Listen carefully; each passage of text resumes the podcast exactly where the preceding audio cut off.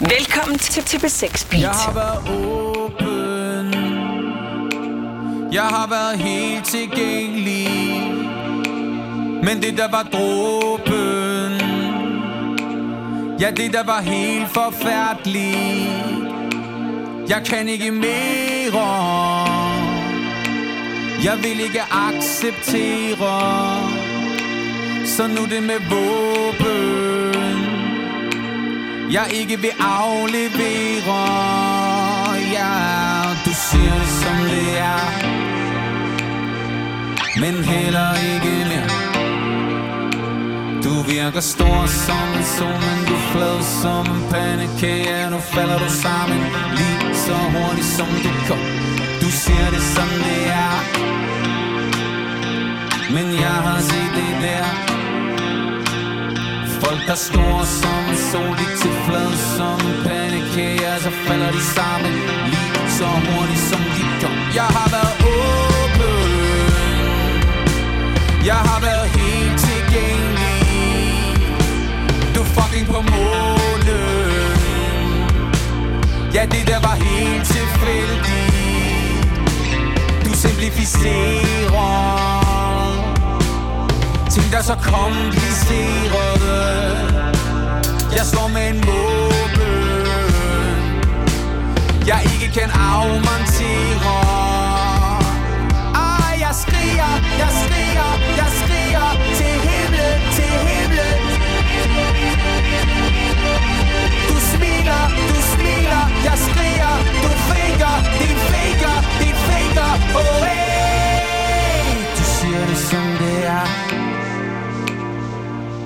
heller ikke mere.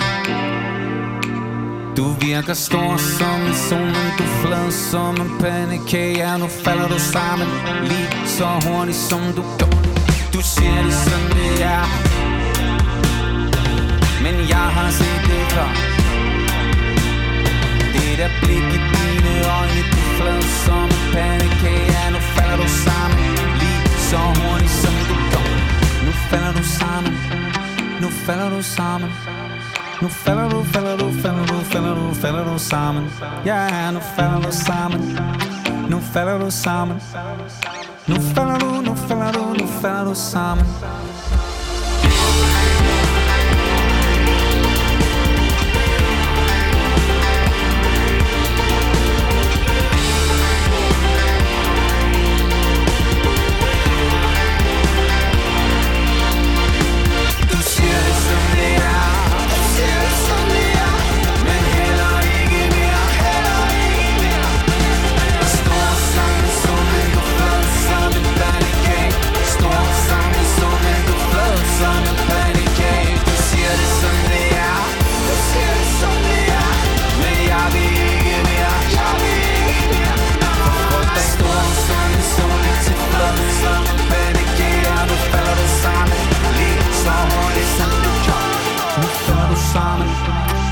Nu falder du sammen Nu falder du, falder du, falder du, falder du, falder du sammen mm, Nu falder du sammen Nu falder du sammen Nu falder du, nu falder du, nu falder du sammen Mic check.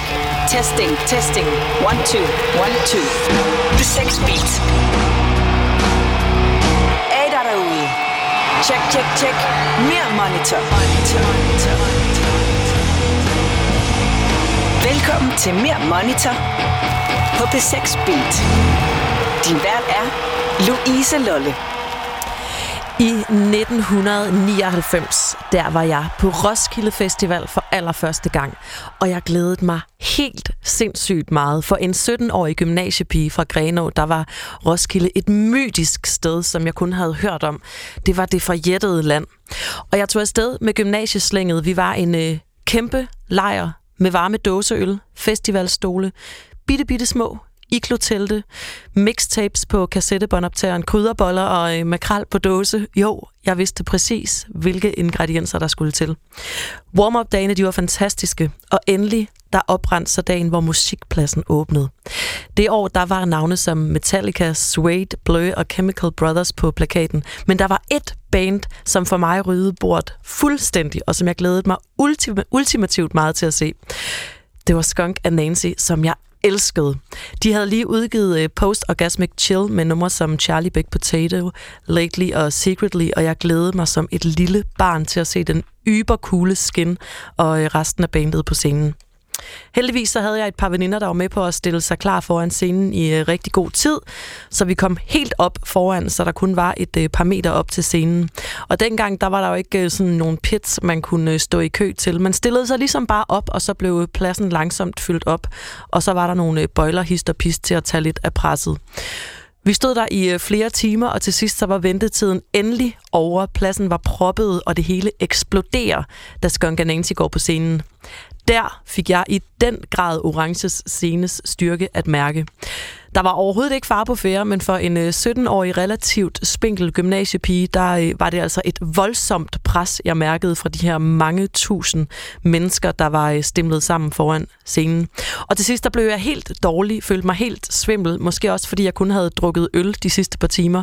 Og det endte altså med, at jeg sammen med mine veninder, mens bandet spillede, blev løftet over hegnet af de store muskuløse vagter, der så tog os ud til samaritterne. Vi øh, konkluderede rimelig hurtigt sammen med samaritterne, at øh, ingen af os var i fare. Og jeg var primært optaget af at komme ud og se koncerten igen.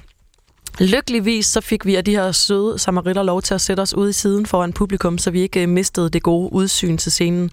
Og sådan gik det altså til, at jeg så skin med hendes skallede isse og kampmuskuløse krop og helt vilde energi på forreste række med øh, rød saftevand og kiks fra de søde samaritter i hånden. Og Skunk Nancy skuffede bestemt ikke. Indimellem der kunne vi træde op på et lille trin og kigge ud over publikum, og den der fornemmelse af sådan en gigantisk stor levende organisme med arme i vejret, flag og skøre hatte, der øh, bevæger sig i samme takt, det var fuldstændig fantastisk. Og den sommer, der blev jeg altså øh, bit af Roskildefeberen, har været der stort set hvert år siden. Med den her historie, der vil jeg gerne byde dig rigtig hjertelig velkommen til mit lille live mekka her i øh, Mere Monitor. Det her program er dedikeret til de gode historier fra spillestederne, festivalpladserne og backstage-områderne. Og lige om lidt, der får jeg besøg af Rasmus Rosenmeier, der udover at være P6 Speedlytter, også er indehaver af en koncertoplevelse, der gør mig så misundelig, at jeg nærmest kan mærke det helt ind i mine knogler. Senere skal du også høre fra øh, turmanageren, en gavet fyr, Troels Bjørn hedder han, der fortæller en historie om en meget genstridig rockstjerne. Og så taler jeg med sangerinden Mathilde Falk, som netop har offentliggjort, at hun skal lave en øh, live-optagelse her til øh, foråret. Jeg ringer hende op og hører om de tanker og forberedelser, der ligger bag, når en kunstner skal lave en live-optagelse og få den der live-stemning ned på bånd. Alt det her, det krydrer jeg med noget af verdens allerbedste live musik, som jeg har stået på hovedet i DR's store pladesamling for at finde til dig. Men jeg vil altså starte med at drømme mig tilbage til krydderboller, makrelsalat og Roskilde i 1999. Her får du nemlig Skunk Ananti med Charlie Big Potato. Velkommen til mere Monitor.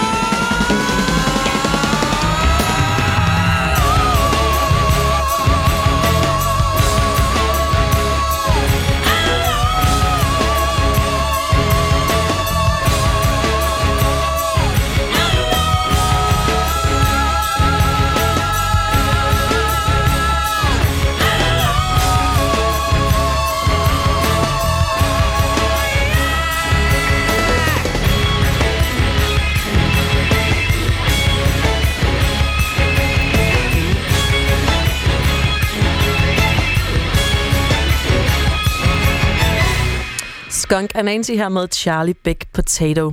I mit lille live-refugium her i øh, DR-byen har jeg nu fået fint besøg af dig, Rasmus Rosenmeier. Velkommen til. Mange tak. Rasmus, du er øh, 49 år gammel, og så er du øh, journalist på øh, Ritzau's Bureau. Og i dag, der er du her øh, dog, fordi at du i øh, 1999 så en koncert, som jeg er dødsens misundelig over, at jeg ikke også har set. Du så selveste David Bowie på Vega i København. Et, spille, et spillested, der altså kan huse sådan cirka 1200 mennesker. Og det var som en del af en øh, europæisk miniturné, hvor han spillede på nogle lidt mere intime spillesteder, end han ellers var vant til på det tidspunkt. Rasmus, når øh, David Bowie kommer til København, og der kun er 1200 billetter i spil, så er det nærmest en underdrivelse at sige, at øh, der må være rift om de her billetter. Hvordan i alverden fik du sikret dig øh, billetter til den her koncert? Jamen, der var kæmpe, kæmpe rift om dem. Øh, jeg, øh, da det blev annonceret, at han skulle komme, så skulle man ikke være Einstein for at regne ud, det ville blive rigtig, rigtig svært at få billetter. Mm. Så jeg tænkte virkelig, virkelig meget over, hvad jeg skulle gøre. Øhm, jeg var ikke helt nået frem til en plan, da vi nærmede os koncerten. Øh, indtil det gik op for mig, øh, få dage før billetsalget øh, gik i gang, at folk simpelthen lå i kø nogle steder, øh, allerede altså flere dage før, for eksempel et posthus på Østerbro ved, ved Fælledparken, der var dengang. dengang. Dengang der købte man nemlig billetterne på posthusene mm. på noget, der hed Billetnet, og det var mm. det eneste sted, man Ja, kunne købe. ja. Folk kamperede ude foran, lå i soveposer og sådan noget, øh, for at få de der billetter. Og så tænkte jeg, hmm, hvor i nærheden af hovedstaden, hvor jeg bor, er der ikke så mange David Bowie-fans. Mm. Og så tog jeg chancen øh, den morgen, hvor billetterne blev sat til salg, og en time før posthuset ude i Rødovre åbnede, Ja. så kørte jeg derud og stillede mig op, og jeg var faktisk den første i køen.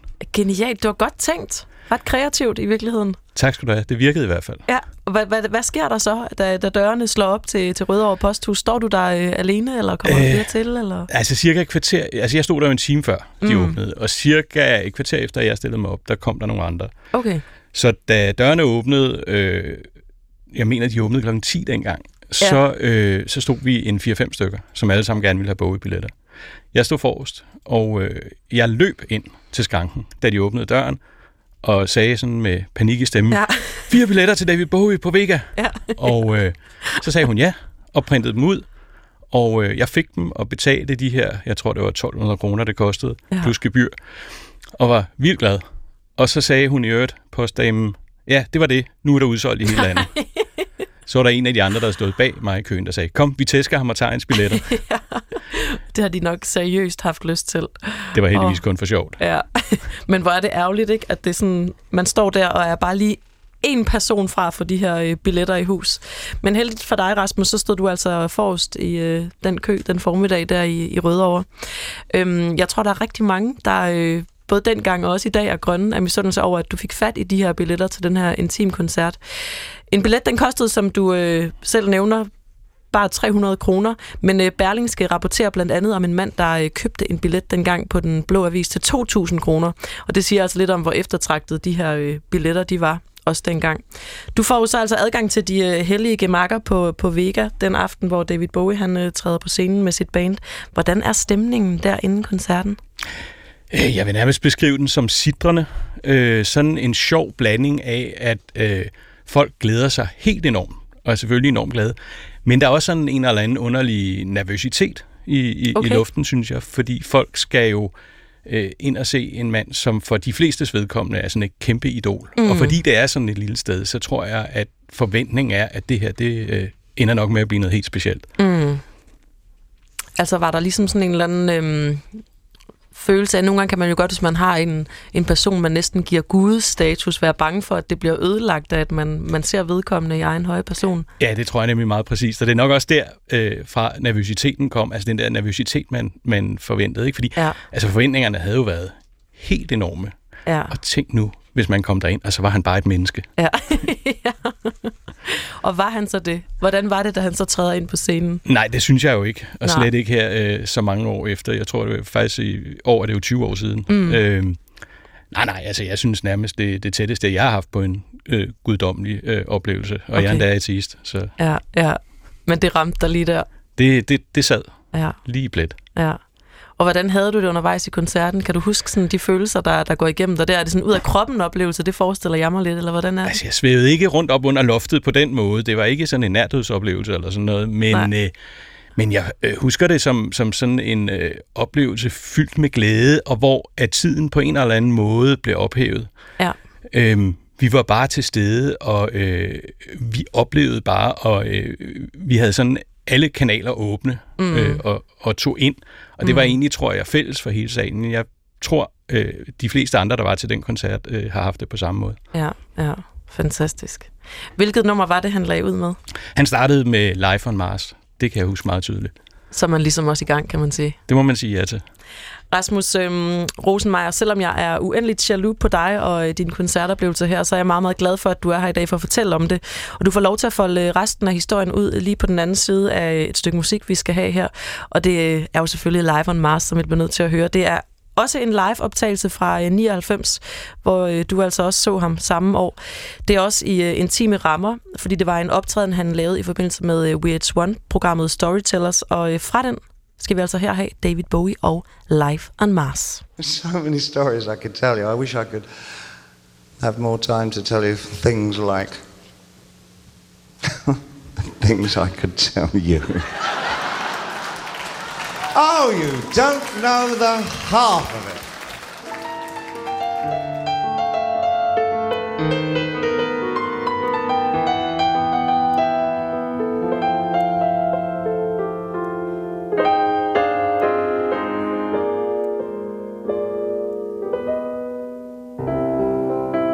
It's on America's tortured brow that Mickey Mouse has grown up a cow, and the workers have struck for fame. For Lennon's on sale again. See the mice in their million hordes, from Ibiza to the Norfolk Broads. Rule Britannia is out of bounds.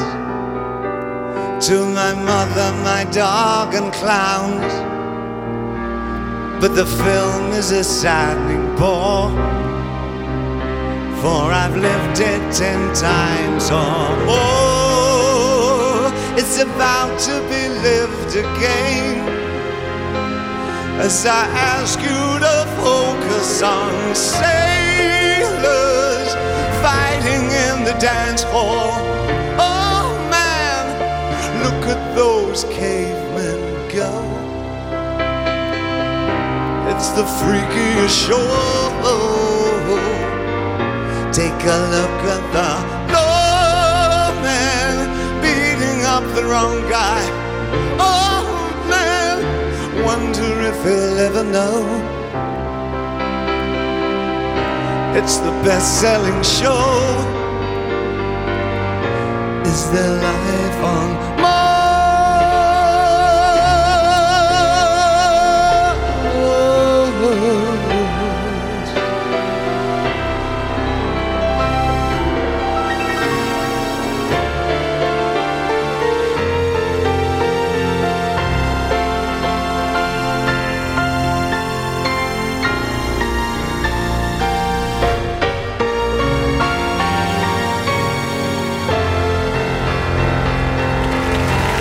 David Bowie var det her med altså Live on Mars Live fra øh, 1999. Samme år som øh, du, Rasmus, så ham i Vega i København sammen med ca. 1200 øh, andre mennesker. Rasmus, øhm, hvis man skal prøve at beskrive David Bowie på en scene, kan du så prøve at sætte nogle flere ord på, hvordan han, han er på en scene? Jamen, han er jo øh, en verden af overskud. Øhm, han, øh, han, han ejer, eller ejede den scene, øh, han, han stod på, og det gjorde han også den aften i Vega. Mm. Øhm, man kan se, at det er et af de rette elementer, der er for ham, fordi han er sådan en, hvor kreativiteten strømmer ud. Og, og der er en scene et, et virkelig godt sted. Mm. Han, øh, han øh, omfavnede os alle sammen i salen den aften. Vi var inviteret hjem til ham til en øh, fantastisk lektion i hans øh, helt vilde bagkatalog. Øh, og det var, det var en kæmpe fornøjelse. Du har også beskrevet, at han sådan, altså er, er et eksempel på den, øh, den ultimative kunstner, og, og måske kunne have gjort sig inden for alle mulige andre genrer. Kan du ikke prøve at sætte nogle flere ord på det? Jo, det synes jeg jo i hvert fald, han er. Jeg tog for et par år siden ned til Berlin og så den meget store udstilling, øh, der var om ham på det udstillingssted, der hedder Martin Gropius Bag. Mm. Og det var, øh, det var sådan, øh, det, det var ret fantastisk, fordi at ud over øh, al hans musik, så viste den også alle de andre sider af ham. Altså, der var masser af ting, han havde skrevet. Der var malerier, han havde malet, og ikke mindst øh, sådan helt øh, forrygende kostymer, han havde designet. Og tilsammen så gav det et billede af en mand, som var sådan en øh, nærmest udtømmelig kreativ åre, Mm. som kunne øh, udtrykke sig egentlig øh, på tværs af alle mulige kunstarter. Mm.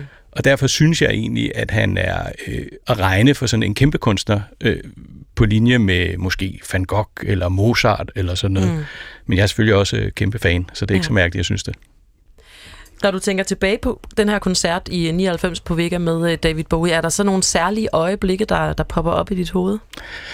Altså, øh, til sammen var det jo en forrygende aften, hvor vi bare øh, sådan mistede øh, fornemmelsen af, af tid og sted egentlig.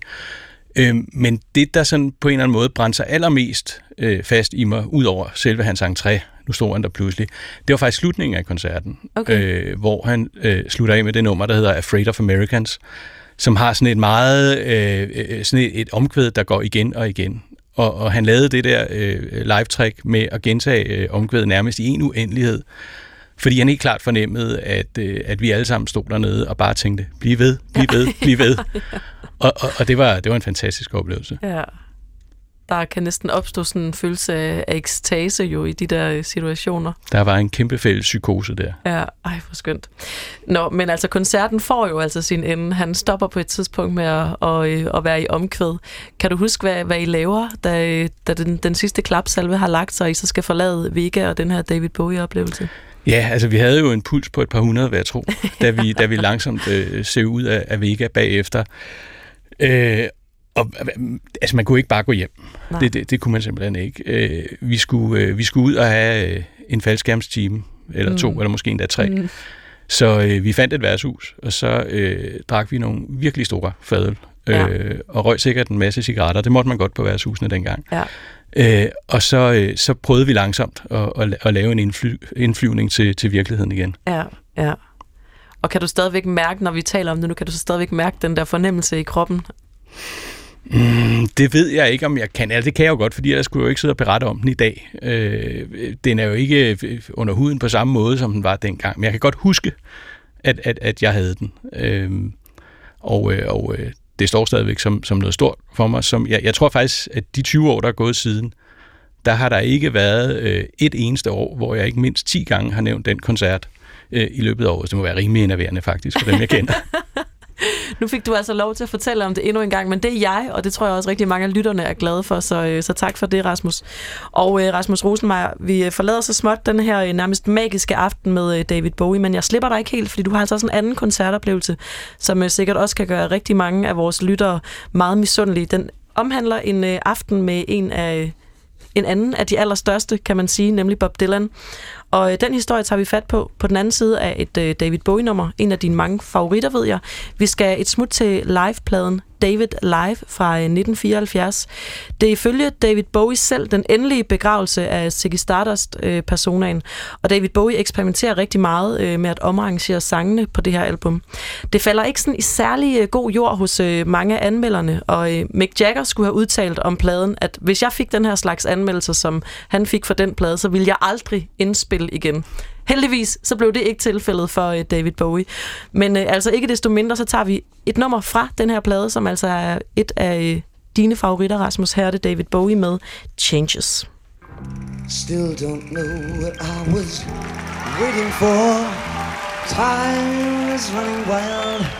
A million dead end streets.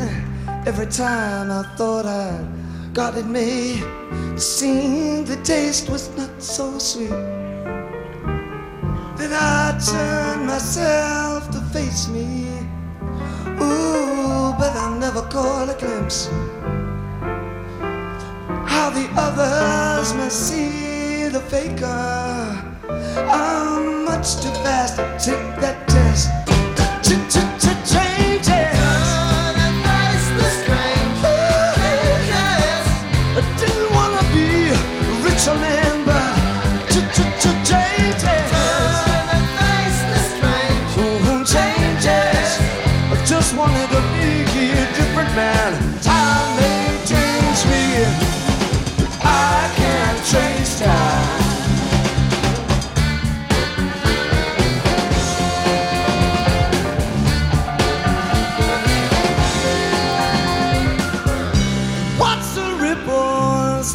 Change? Never leave the stream.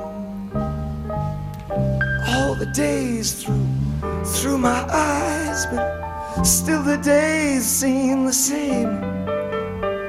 And these children that they shit on as they try to change their worlds. Ooh, they're immune to your consultation. They're quite aware of what they're going through. Ch-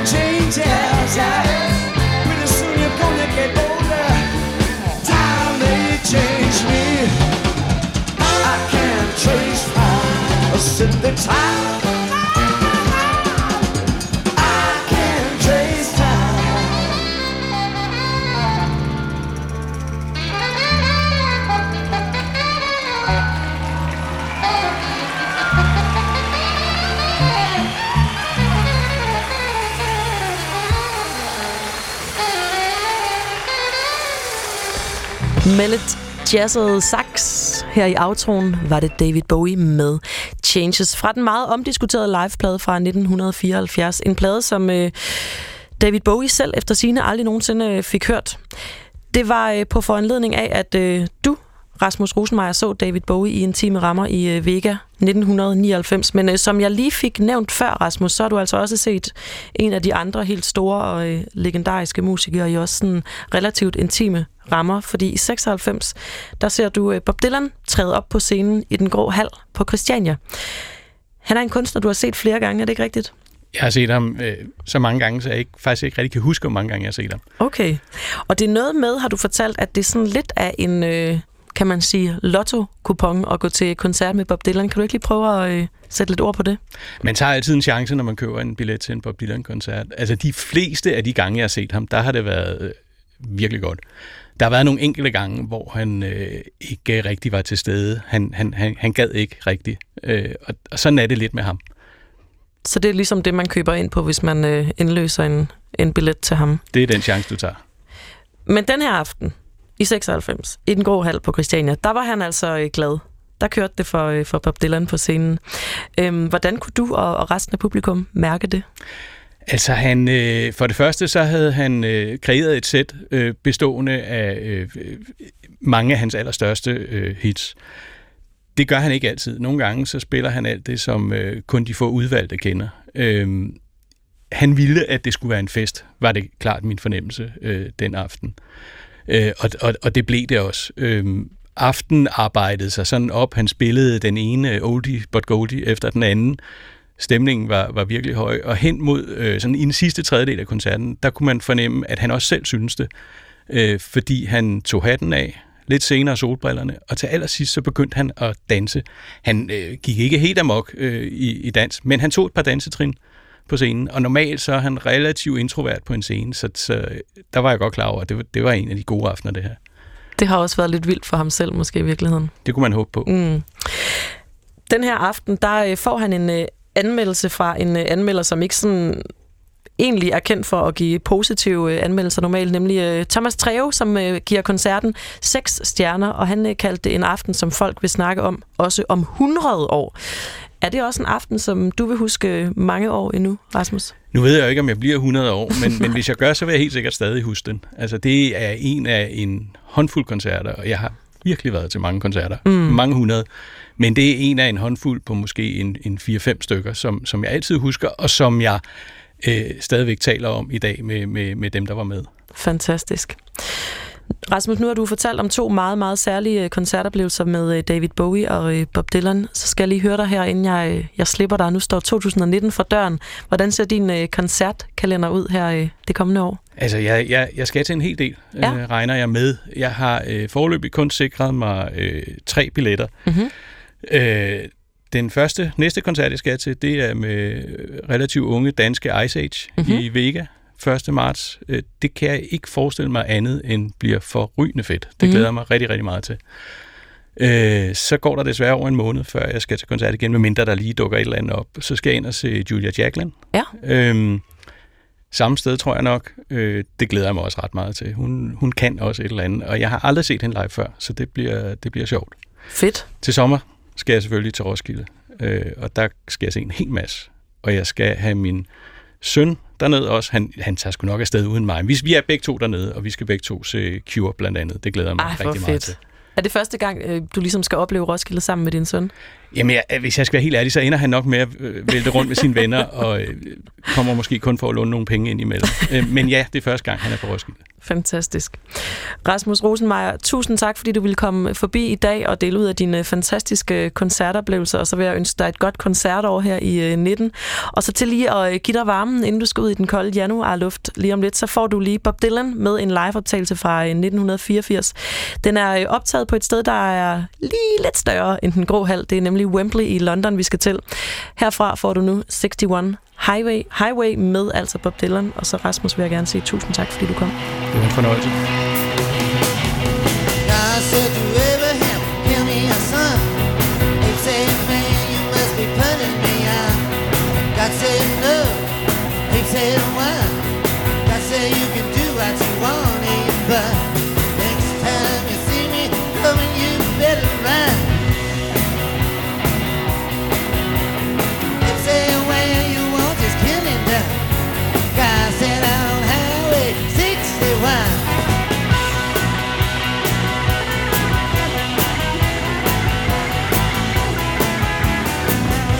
Just see me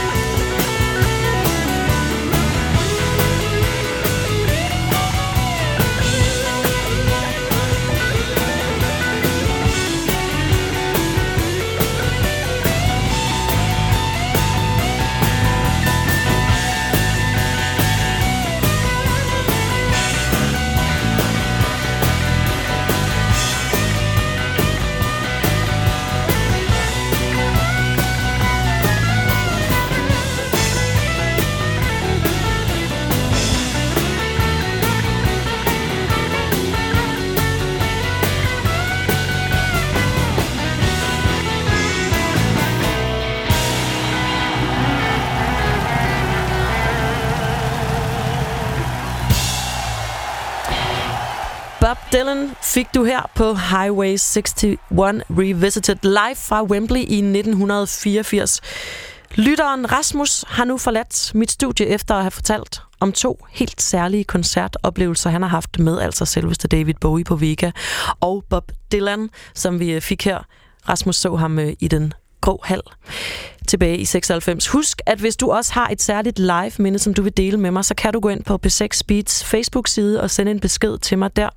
Her kan du også sende en besked, hvis du står og skal til koncert og har lyst til at blive en del af mit live-anmelderkorps. Så hører jeg altså meget gerne fra dig.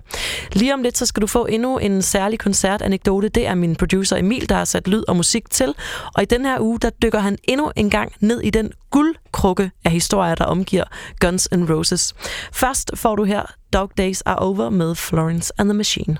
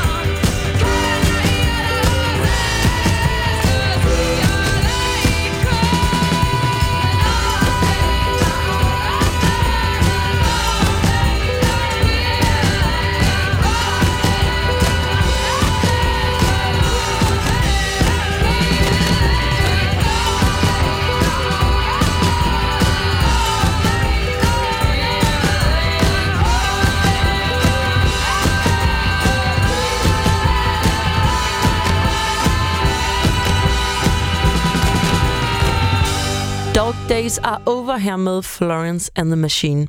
Nu skal vi til en ret vild koncertanekdote. Min producer Emil laver hver uge et indslag, hvor han dykker ned i en historie fra de helt store scener. Og Emil, han har jo øh, proklameret, at januar, det er Guns N' Roses, fordi han har ramt en guldår af vilde fortællinger om bandet. Og i dag er ingen undtagelse. Kan du ikke flytte det kamera? Jeg kan ikke fordrage at blive fotograferet nedefra. Jeg gider altså ikke, hvis det skal være med sådan en komedie der, for at sige det rent ud. Men jeg vil kraftedeme ikke fotograferes nedefra af dig. Kære lytter, jeg har en mor. En mor, som jeg elsker meget højt. Men hendes værste side er, at hun godt kan lide at tage billeder af mig og lægge dem på Facebook, uden jeg ved det. Det kan være hammerende frustrerende pludselig at se sit ansigt dybt begravet i et stykke lavkage med billedteksten Mors lille kagegris. Derfor kan jeg på en eller anden måde godt forstå dagens hovedperson, og det er ham her.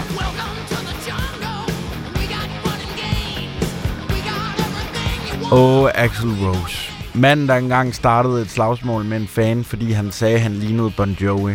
Med andre ord en mand, der ikke finder sig i noget som helst, og det var også tilfældet denne skæbnesvangre aften. I 1991 spiller Guns N' Roses på det spritnye amfiteater i St. Louis Riverport foran 20.000 mennesker. Koncertens første 14 numre forløber sådan set stille og roligt. Axel virker springfyldt af energi, Slash står i bare mave og føler sig selv, publikum elsker det, alt er godt. Men under Rocket Queen får Axel øje på en fan, der ligesom min mor tager billeder af koncerten, uden at Axel ved det. Og så går det pludselig meget stærkt.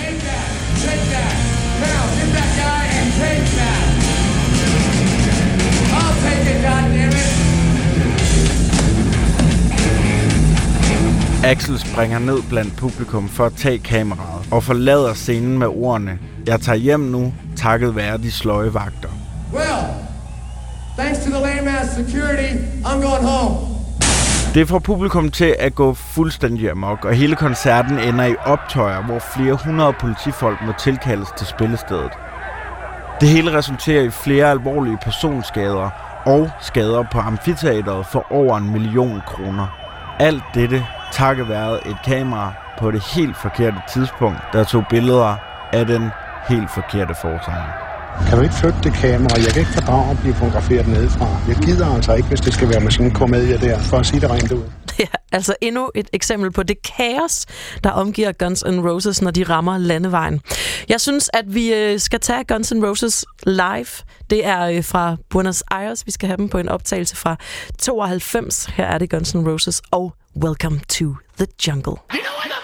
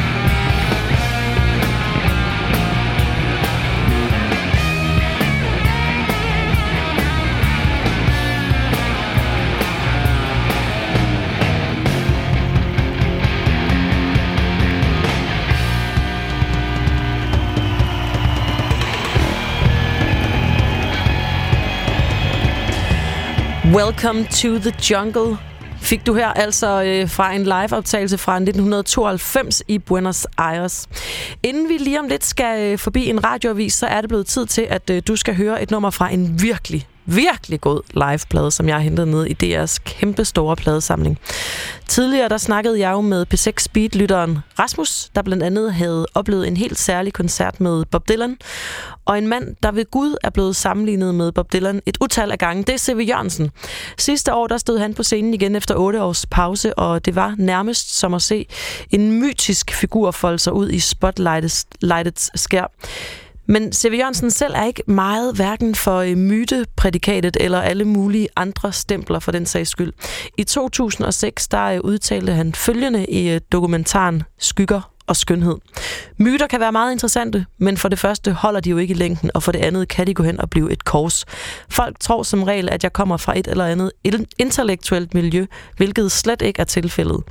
Jeg hader de der etiketter. Ambassadør mig her og der. Nationalskjald, og jeg ved ikke, hvad fanden de ellers skal finde på. At jeg er så fandens venstreorienteret. Det håber jeg meget, jeg kan holde mig ude af. Så for C.V. Jørgensens egen skyld vil jeg undlade at putte flere prædikater og etiketter på ham som sanger, i stedet ved at nøjes med at spille et virkelig godt nummer fra en koncert, han gav på Store Vægger tilbage i 2002. Her får du altså op mod radioavisen C.V. Jørgensen, der er helt sin egen med. Det siger sig selv.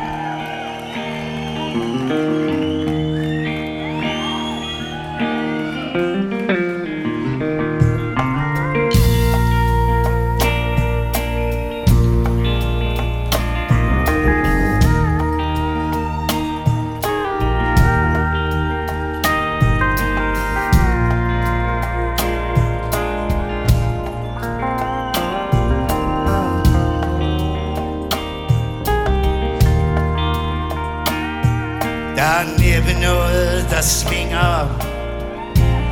Som Jernbro by night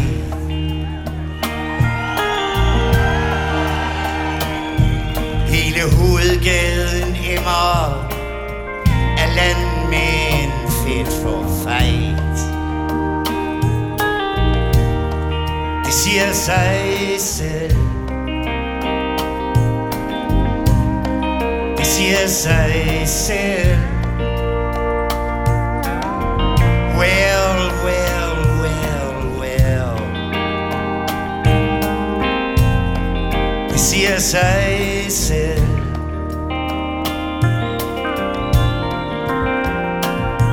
Gud skal vide, at jeg hader At se dig holdt for nar.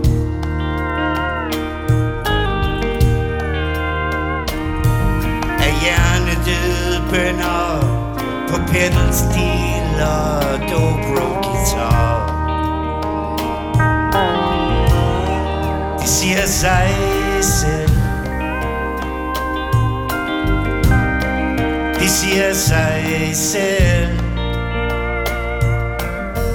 Well, well, well. Det siger sig selv.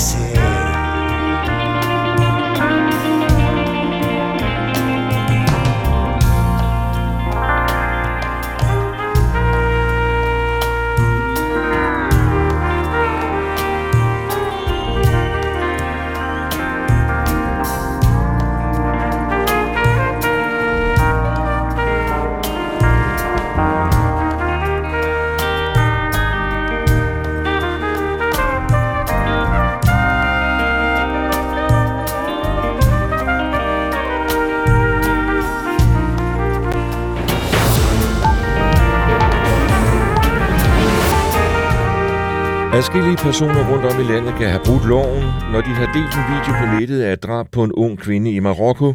Det siger statsadvokaten i Viborg, Kirsten Dyrmand. Videoen viser angiveligt drabet på enten danske Louisa Vesterager Jespersen eller norske Maren Yland, som blev fundet dræbt i Marokko 17. december. Videoen skal være lagt på nettet af en af gerningsmændene. Efter aftale med Rigsadvokaten har Kirsten Dyrmand fået til opgave at undersøge sagen og dens omfang. Det sker efter, at politiet flere steder i landet har modtaget anmeldelser om, at videoen er blevet set og delt adskillige gange, særligt blandt unge. For første gang har ansøgere til dansk statsborgerskab givet hånd ved en af de nye grundlovsceremonier.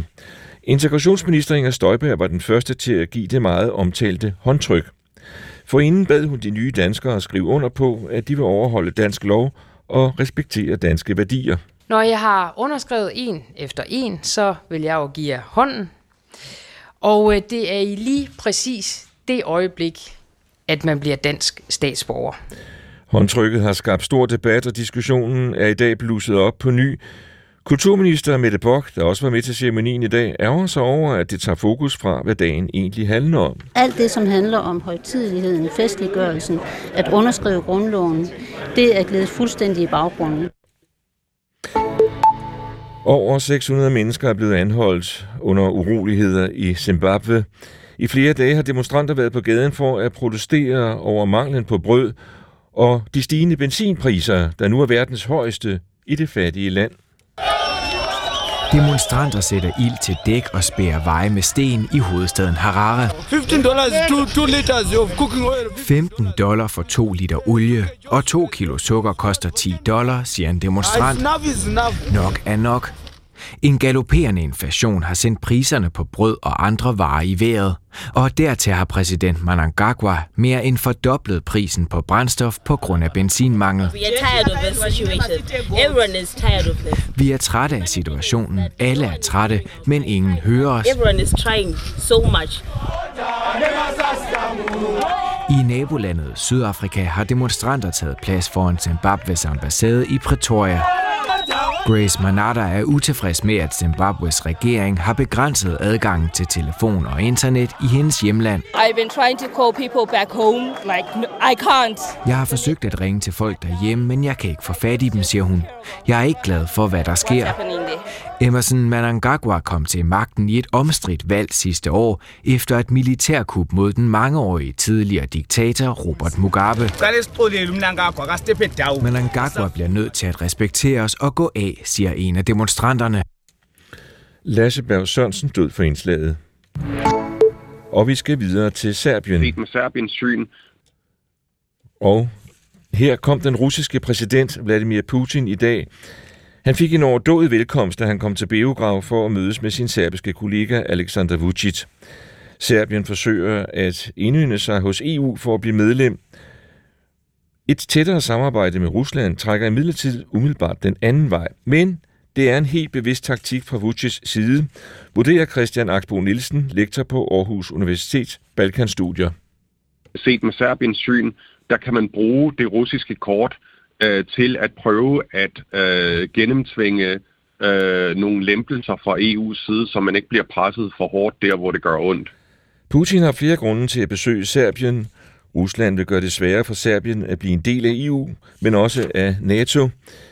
Serbiens nabo Montenegro blev NATO-land for halvandet år siden, og det er i russisk optik ikke et eksempel til efterfølgelse, siger Christian Axbo Nielsen. Det kan godt være, at Rusland ved, at de ikke kan blive den førende magt på Balkan, men de vil gerne forhindre USA og EU i at øh, stabilisere deres tag omkring Balkan. Dronning Margrethe og kronprins Frederik skal på statsbesøg i Argentina til marts. Det varer tre dage og begynder 18. marts i hovedstaden Buenos Aires. Her skal de mødes med Argentinas præsident, og han hedder Marie Schumacher. Under besøget skal dronningen og kronprinsen blandt andet åbne en dansk erhvervskonference, besøge virksomheder og deltage i forskellige kulturelle arrangementer. I aften og i nat får især den sydlige og østlige del af landet først slud eller snebyer mange steder, men også sydvestjylland og vestkysten kan få snebyer. Ellers klarer det op fra nord, mest tørt og klart, temperaturer mellem frysepunktet og 5 graders frost. Velkommen til, til B6 Beat.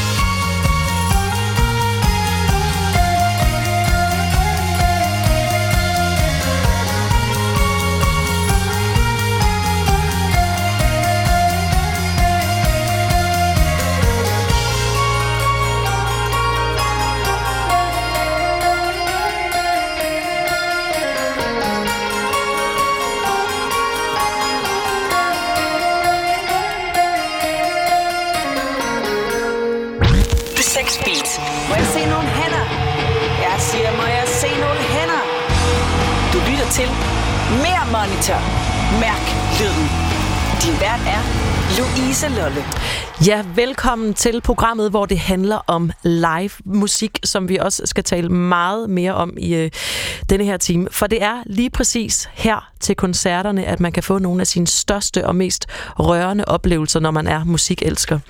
Noget af det, der kan være øh, kæmpestor forskel på til koncerter, det er, hvor meget der bliver talt til publikum, og øh, også hvad der bliver sagt. Der er bands, der kører med korte thank yous, og næste nummer er og så er der folk, der gør en dyd ud af at fortælle lange anekdoter og sætte numrene ind i en sammenhæng. Jeg kan egentlig lide begge dele. Det vigtigste, synes jeg, er, at man kan mærke, at øh, det, der bliver formidlet fra scenen, det er autentisk. Lige om lidt, der har jeg sangerinden Mathilde Falk med på en øh, telefon, og jeg har en fornemmelse af, at hun er et eksempel på en kunstner, der er meget autentisk på en scene og godt kan lide at give af sig selv. Til marts, der skal hun lave en live-optagelse, og jeg er øh, nysgerrig på, hvad hun tager hensyn til, når hun skal lave en live-plade. Det er øh, på den anden side af Zone med Artifice, vi skal øh, høre fra Mathilde Falk. Velkommen til Mere Monitor.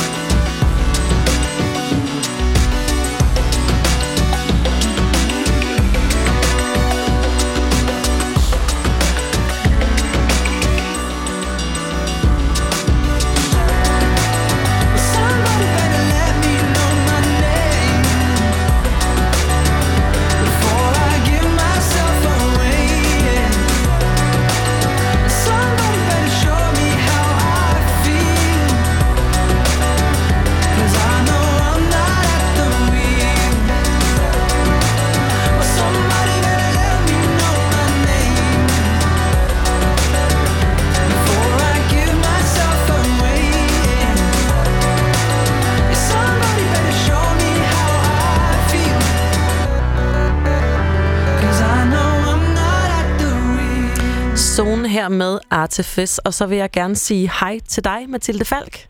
Goddag. Hej. Hej, Louise. Hej, og velkommen til Mere Monitor. Mathilde, du er øh, med mig på en uh, telefon, øh, fordi vi skal tale lidt om uh, live musik også to. Du er jo uh, musiker ja. og har efterhånden udgivet en del musik. Fire fuldlængde album er det blevet til. Seneste ja. album, der hedder Som børn på ny fra 2017. Og så er det sådan, Mathilde, at den øh, 20. marts, der øh, laver du et album i nogle lidt øh, anderledes øh, rammer, nemlig et øh, live-album, som du optager foran et publikum i øh, sådan ret intime rammer i det lydstudie, der hedder The Village i Vandløse. Mathilde, præcis, ja. hvordan kan det være, at du gerne vil lave øh, det her live-album? Mm, altså, mest af alt nok, fordi at, øh, jeg er rigtig glad for, for mit band, og vi elsker at spille, og vi vil ligesom rigtig gerne prøve at fange den her spilleglæde, som, øh, som vi har sammen med, med, med vores publikum. Øh, ligesom prøve at fange den her følelse, der ligesom er den her, jeg tror alle, der har været til koncert, øh, kender det her med, at der er en anden nerve, end når man sidder derhjemme og lytter til noget. Øh, så prøve at fange den her følelse, som, øh, som er der, når der, når der er den her øh, dialog mellem, øh, mellem publikum og, og os, der er på scenen. Øhm, ja. Og når du så skal, skal, skal forsøge at få, få den her øh, stemning, den her live-feeling Mhm. mm. ned, ned på en optagelse, hvad for nogle rammer sætter du, øh, sætter du op? Øh, vi prøver at gøre det, som du siger, sådan helt øh, intimt og, og, og hyggeligt. Og du ved, jeg køber nogle øl og nogle sodavand og har inviteret, nu kommer der, jeg tror, der kan være 70 mennesker. Mm-hmm. Øhm, og øh, ligesom prøve at gøre det, at jeg lidt sådan er, er vært. Øh, så det er sådan ja. meget nede på jorden, og noget, vi ligesom, at, at publikum ligesom er en kæmpe del af, øh, af den her koncert, som, som de selvfølgelig altid er, men her der er det os, der lidt inviterer dem, og ikke, ikke et spillested. Øhm, og øhm, så, ja, jeg har ligesom bygget, bygget min karriere op ved at, ved at spille live, og ligesom har ikke, har ikke været sådan en, der har fået så meget airplay og, og har ligesom udgivet min musik selv og sådan noget. Så det har været meget der med at, at være ude og spille live musik. Og, Mm. øhm, og det her publikum, der også kommer, det er mange af dem har ligesom været med helt fra starten, ligesom været med de her 10 år, og, og at, at deres fortjeneste, at jeg ligesom har kunne spille så meget, og ligesom, mm. ja, har kunne, kunne leve af det.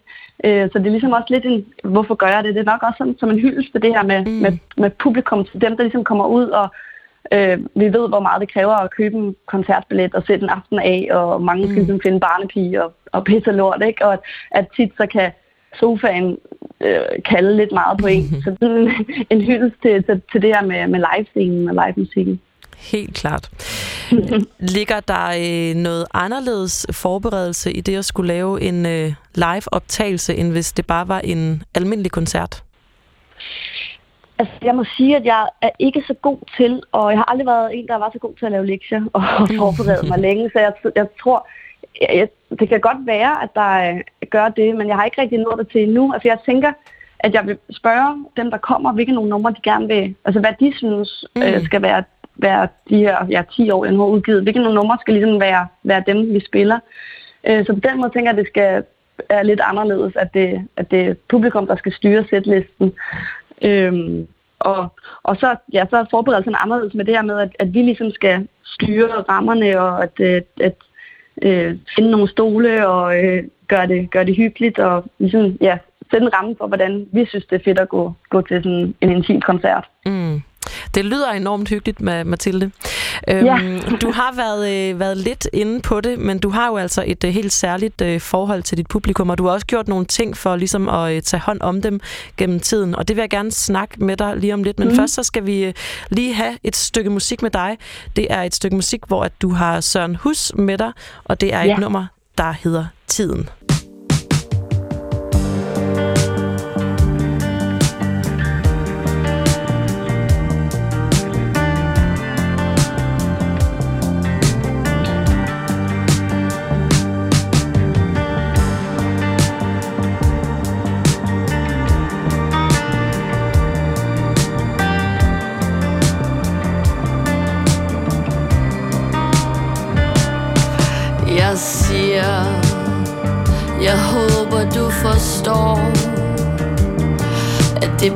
Lettere i dag, end det var i går. Lige nu må du lade det rive og bide, men hold i blikket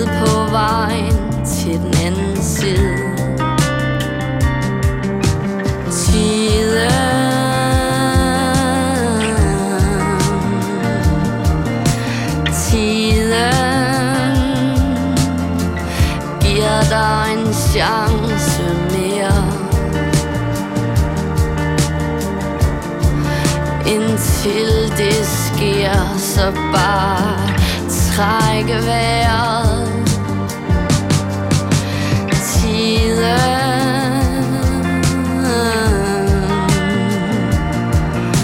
Tiden giver dig en chance mere.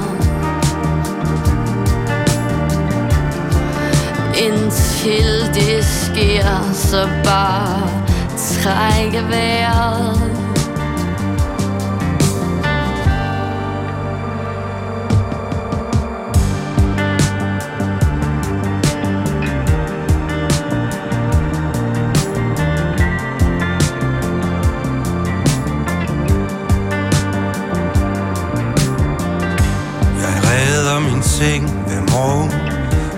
Og vinduer op dør på klem.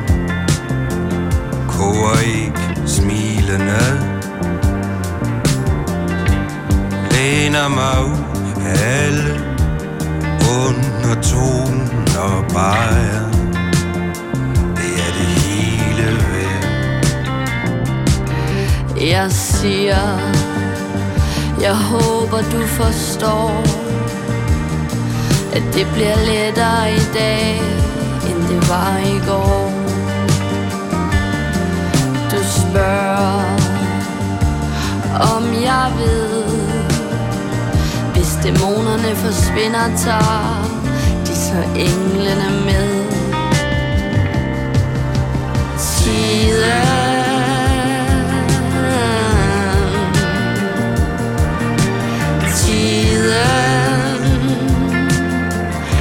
Giver dig en chance mere Indtil det sker Så bare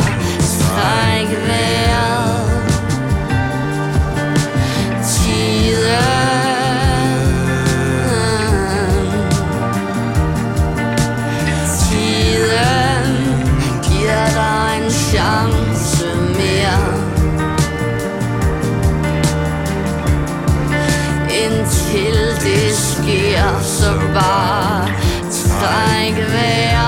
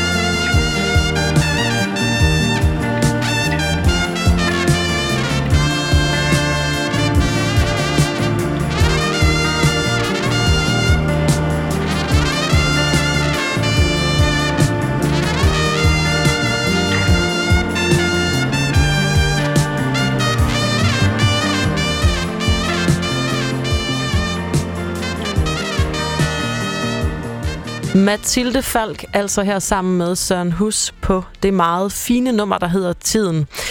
Og netop dig, Mathilde Falk, har jeg stadigvæk med mig på en telefon. Ja, og jeg sidder lige har, har lidt op, for jeg troede ikke, at den uh, lange trompetsolo nogensinde ville uh, få få, få lov til at blive spillet i radio. Prøv at, høre, jeg elsker den lange trompet solo, så selvfølgelig. Det var lige det var prikken over i'et på det nummer. Ja, men så tak. øh, tak for musikken. Mathilde, til marts, der skal du lave en øh, live-optagelse i øh, ret intime rammer i studiet The Village i Vandløse. Det talte vi om Ja. lidt før. Men du har spillet en hel del allerede af de her intime koncerter, og blandt andet også lavet koncerter, hvor du øh, er taget hjem til dit publikum og har spillet. Ja. hjemme hos dem. Hvordan er det egentlig at være så tæt på, øh, på sit publikum? Det, det øh, elsker jeg. Jeg tror, jeg er sådan blevet lidt, blevet lidt sådan afhængig af at prøve at pille øh, alle lag, man ligesom kan af. Øhm, og prøve at se det der med, øh, hvad sker der, når man er sådan, ja, helt tæt på folk, og der ligesom ikke er noget, der, øh, der hjælper en, kan man sige. Der er ikke noget lys, der får en til at se bedre ud, eller en lydmand, der øh, prøver at få en til at lyde bedre, eller øh, andet, der ligesom smører, smører det hele lidt. Mm. Øhm, og, og det synes jeg er enormt spændende. Og altså, det, det bliver jo bare igen helt ned på, altså holder, holder det, du siger, holder sangene. Altså, det er ligesom en, en, for mig har det ligesom været, at jeg synes, det er sjovt at øve mig i det. Altså øve mig i at blive, blive bedre til at, at være en god live øh, musiker. Og, øh, og prøve at... Altså, noget jeg også elsker ved det, det er, at, øh, man kan ligesom mærke 100% øh, om folk er med i en, eller ikke er det, og man, man kan mærke, når der bliver hævet en lille telefon op for lommen. Altså man er ligesom, man ser alt.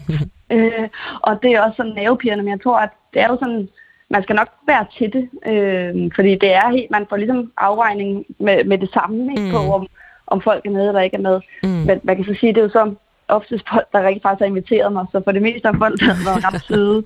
øhm, men det er sådan, så der er noget sjovt i det der med, at man kommer så tæt på, om, øh, om folk ligesom har været i bad om morgenen. Altså man kan ligesom, man er helt tæt på hinanden. Ja, ja. Øhm, og den her følelse også af, at, at, og det tror jeg måske, at folk kan glemme nogle gange, når man er publikum, at vi op på scenen øh, kan mærke rigtig meget, om folk er der eller ikke er der. Vi kan se der lys fra telefonen, eller vi kan se, om man sidder og kigger den anden vej. Ja. Men det bliver så tydeligt for folk, når man er lige foran dem. Ja. Øhm, men vi kan altid se, hvad folk laver. Det har en kæmpe stor betydning. Det kan Ja. jeg godt forestille mig. Ja. Mathilde, du har også lavet en slags service på din øh, Facebook-side, hvor øh, publikum, der mangler en at tage øh, med til Mhm. dine koncerter, kunne danne par. Har det øh, virket? præcis.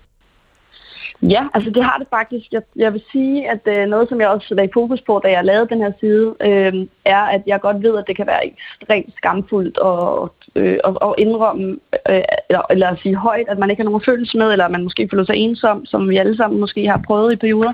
Mm. Øh, eller det kan være, at ens venner bare ikke deler øh, musiksmag med en. Øh, Men at, at det der med at skrive det op et sted, hvor andre kan se det, det kan være enormt grænseoverskridende. Men det er der folk, der har gjort, hvilket jeg synes er, er rigtig sejt.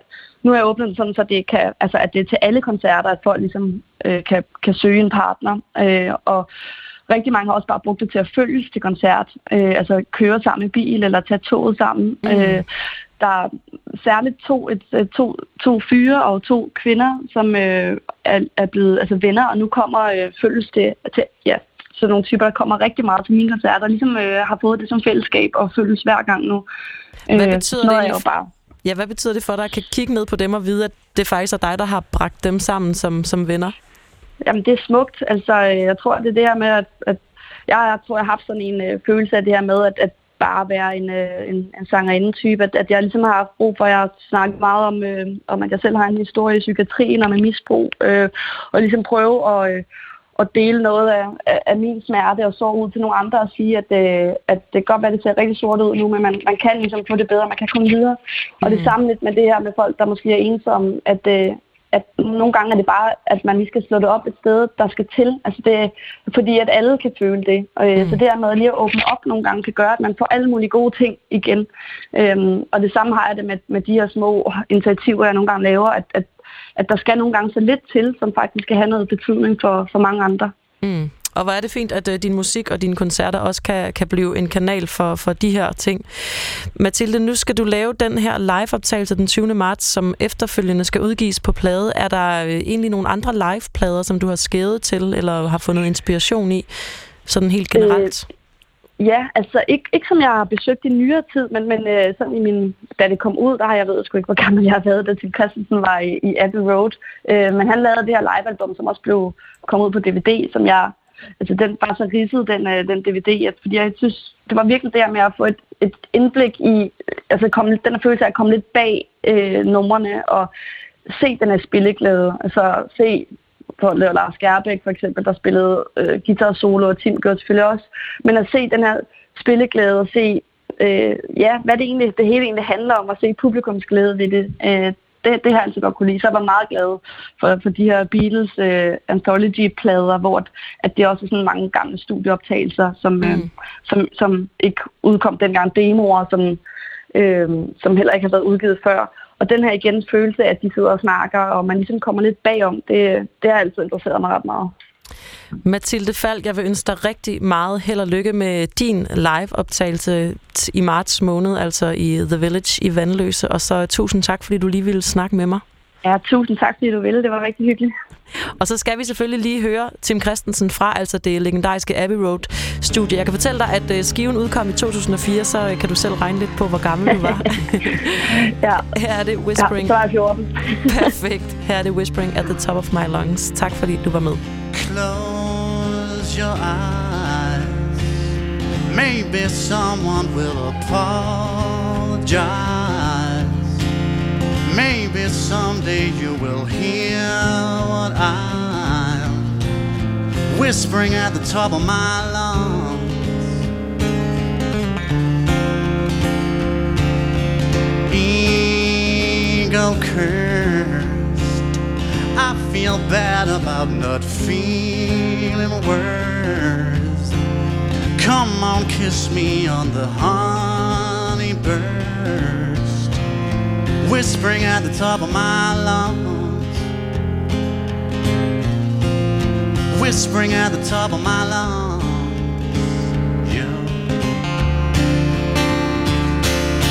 Someday I like to forgive you. Someday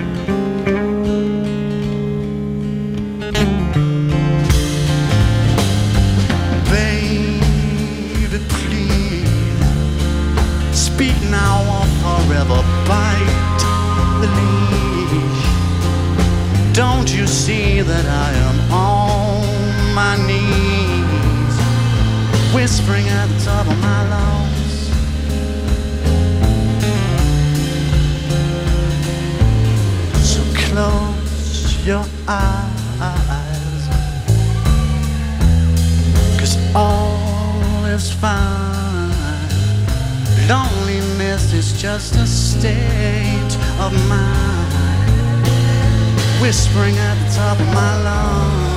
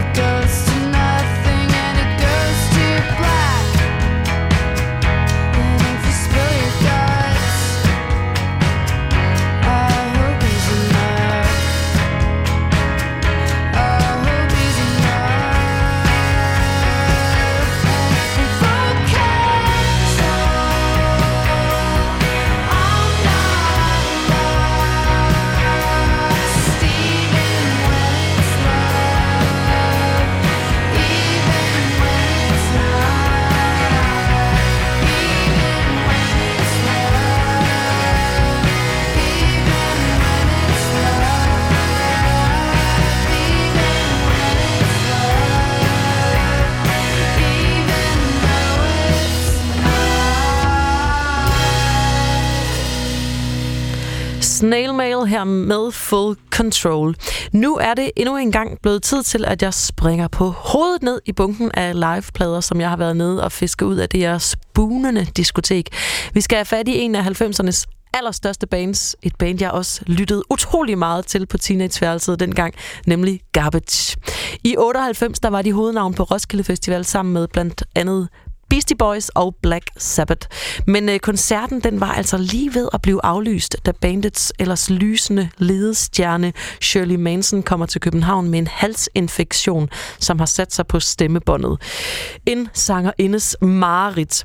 En specialist fra Rigshospitalet udøver sin lægelige magi på stemmeløse Shirley, og herefter der er hun altså heldigvis sammen med resten af bandet klar til at indtage orange scene. Og det virker altså til, at vi som nation skylder den her specialist fra øh, Rigshospitalet et ridderkors, fordi Garbage bliver et af de absolute højdepunkter det år på Roskilde. BT's anmelder skriver eksempelvis, Roskilde Festivalen anno 1998 havde ikke været den samme uden Garbage og deres skraldespandsrock. Sjældent er så meget energi sprøjtet i så tykke stråler ud over en scenekant. Så ihærdigt, så intenst. Og jeg har fundet en live-optagelse frem fra arkiverne fra denne ihærdige og intense koncert, som jeg personligt gerne ville have været til. Men uh, her kan vi altså uh, lytte til den i radioen, hvor du skal have Garbage og deres store hit Stupid Girl live fra Orange Scene tilbage i 1900. 1998.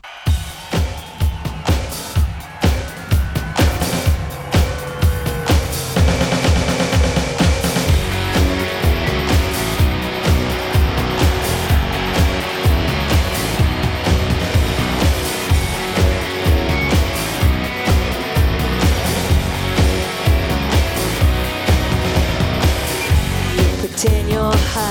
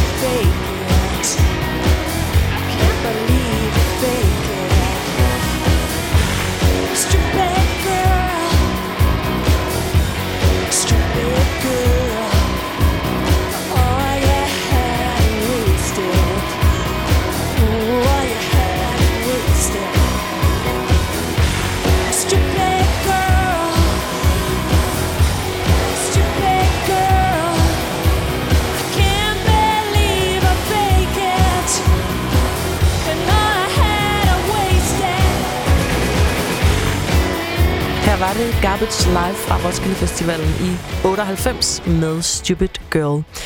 Lige om lidt, så skal vi om bag scenen og øh, snakke med turmanager Troels Bjørn, en øh, gavet herre på den danske musikscene, eller i hvert fald bag den danske musikscene.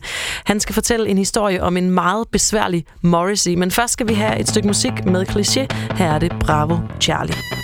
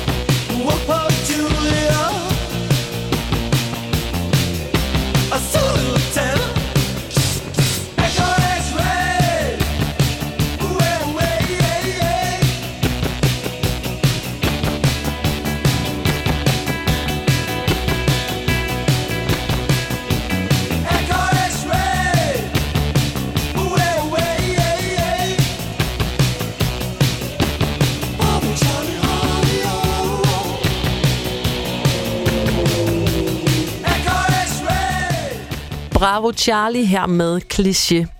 Som lovet, så skal vi nu om bag scenerne og se på det spektakel, der omgiver en koncert. Du skal nemlig høre turmanageren Troels Bjørn, der har arbejdet med rigtig, rigtig mange forskellige danske musikere. Han kan fortælle om en episode i Spanien, hvor han var vidne til noget, der meget godt illustrerer, hvad der kan være på spil mellem turmanageren og så de ansvarlige for en festival. Her kæmpede Morris' turmanager en kamp mod festivalens promoter, da superstjernen ikke dukker op. Og Troels starter her med at fortælle, hvad der er galt med den stakkels Morrissey. Han skulle tage lidt for mange stoffer. Hånd på hjertet, det havde han. Altså, øh, ligesom i rigtig meget, ikke? Og øh, kunne ikke formå at komme til den her koncert her. Og hele koncertpladsen stod og ventede på ham, og alle vidste godt, alle i crewet vidste godt, at han kommer ikke. Der havde jeg en turmanager, som forgæves forsøgte at redde Øh, uh, Morris' image ved at hvor, gå rundt op og starte med at sige, at den her, den her bil her, som han skulle blive hentet i, det skulle være en Mercedes, sort Mercedes, 500 et eller andet voldsomt. Det stod i kontrakten, og så var det en samme Mercedes, det var bare en 350'er. Okay, kontraktbrud. Han kommer ikke, fordi du har brugt kontrakten, siger, siger Thurman så til, til promoteren, som har lagt en masse penge, for at han skal komme og spille. Fint, siger promoteren det skal ikke skille os ad. Jeg skaffer en 500. Ude i lufthavnen kommer bilen, den sorte Mercedes 500, det er i orden. Så, går, øh, så tænker til turmanageren, hvad skal jeg gøre nu? Fordi han har jo fået halvdelen af pengene. Nu skal han hen resten af pengene. Så går han op på scenen, så siger han, at står han op på scenen, så står der i kontrakten, at øhm, scenegulvet skal være sort. Og her snakker vi om, at øh, orange scene, når jeg kan ligge i hjørnet af den der scene, den var giga, gigantisk. Øh, så siger han at til ham, jamen den scene, øh, scenegulvet, det er, det er, det er gråt. Eller sådan lidt mere end gråt. Det skulle være sort. Han kommer ikke. Fint, siger promoteren så, som øh, er ved at være godt træt af det her. Jeg sender øh, fire mand ned i den lokale flyger i, i Spanien, ikke? Og, og tømmer hele flyger for øh, sorte spraydåser. Og så går de i gang med at male scenen sort i sceneskiftet.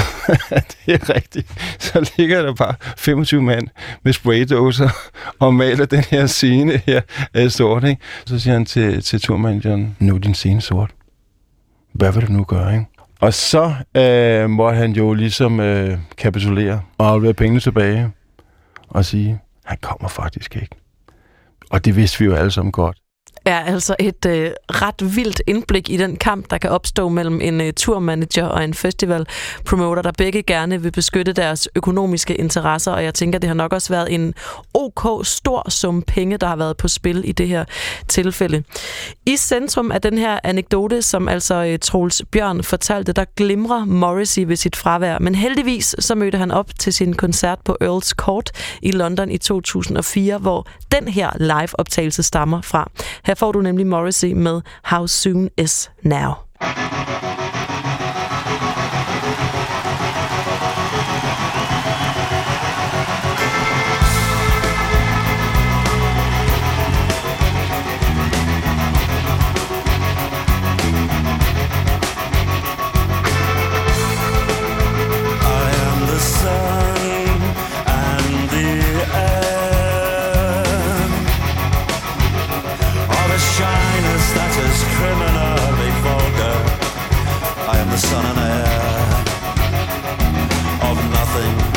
secular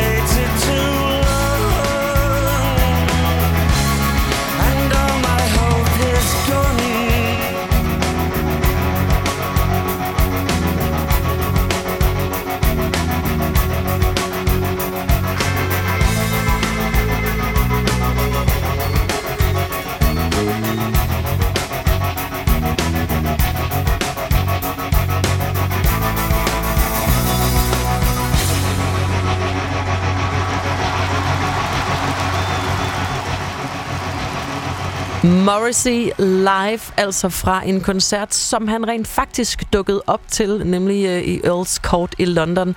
Du fik ham her med Smiths klassikeren How Soon Is Now. Mere Monitor er ved at være øh, slut for i dag. Over i min bunke af verdens bedste liveplader har jeg kun én tilbage, og du skal nu få en optagelse, der virkelig indrammer live-følelsen for mig. Det er en af den slags aftener, hvor de blotte omstændigheder allerede gør koncerten til noget helt særligt. I 2011 der spillede James Murphy og øh, Company, hvad vi på det tidspunkt troede var den sidste koncert med LCD Sound System. De har jo så siden gjort øh, comeback og blandt andet spillet på både Roskilde og øh, Heartland Festival. Men altså tilbage i 2011, der blev denne her koncert annonceret som bandets sidste nogensinde måske. Måske ikke. For at være sikre på, at de kunne sælge den legendariske Arena Madison Square Garden i New York ud. Og det kunne de i den grad. De 14.000 billetter blev revet væk på et par minutter, og efterfølgende der kunne billethejerne sælge en billet for op mod 10.000 danske kroner. Aftenen ender med at blive en over tre timer lang dansefest, hvor LCD Sound System virkelig omfavner de særlige omstændigheder. Det kan du blandt andet høre i det her nummer, hvor James Murphy stopper op undervejs og lige må samle sig selv. Tusind tak, fordi du, kære lytter, har øh, lyttet med i dag. Jeg er tilbage i næste uge med mange flere koncertanekdoter og meget mere god live musik. Og husk, at du altid kan gå ind på B6 Beats Facebook-side og skrive en besked til mig, hvis du har en øh, koncertanekdote, du gerne vil dele med mig og de andre lyttere. Vi lukker og slukker altså her med LCD Sound System og New York I Love You, But You Are Bringing Me Down live fra Madison Square Garden. You're bringing me down.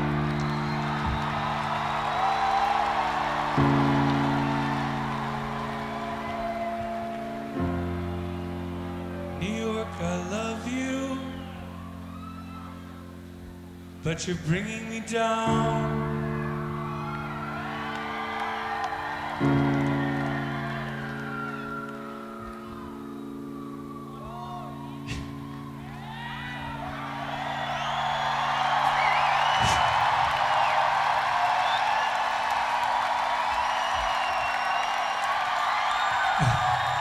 I only get to pause an internal amount once more. This is my last endless pause. Like a rat in a cage.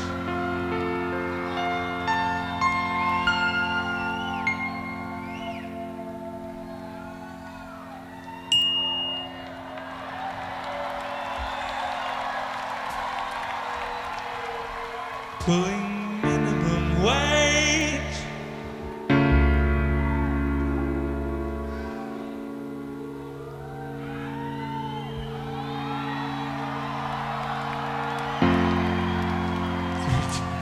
dramatic, Nancy. New York, I love you, but you're bringing me down.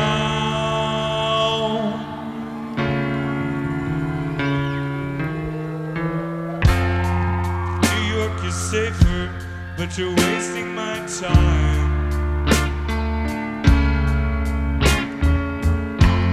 Our records all show you're filthy but fine. Your stores when you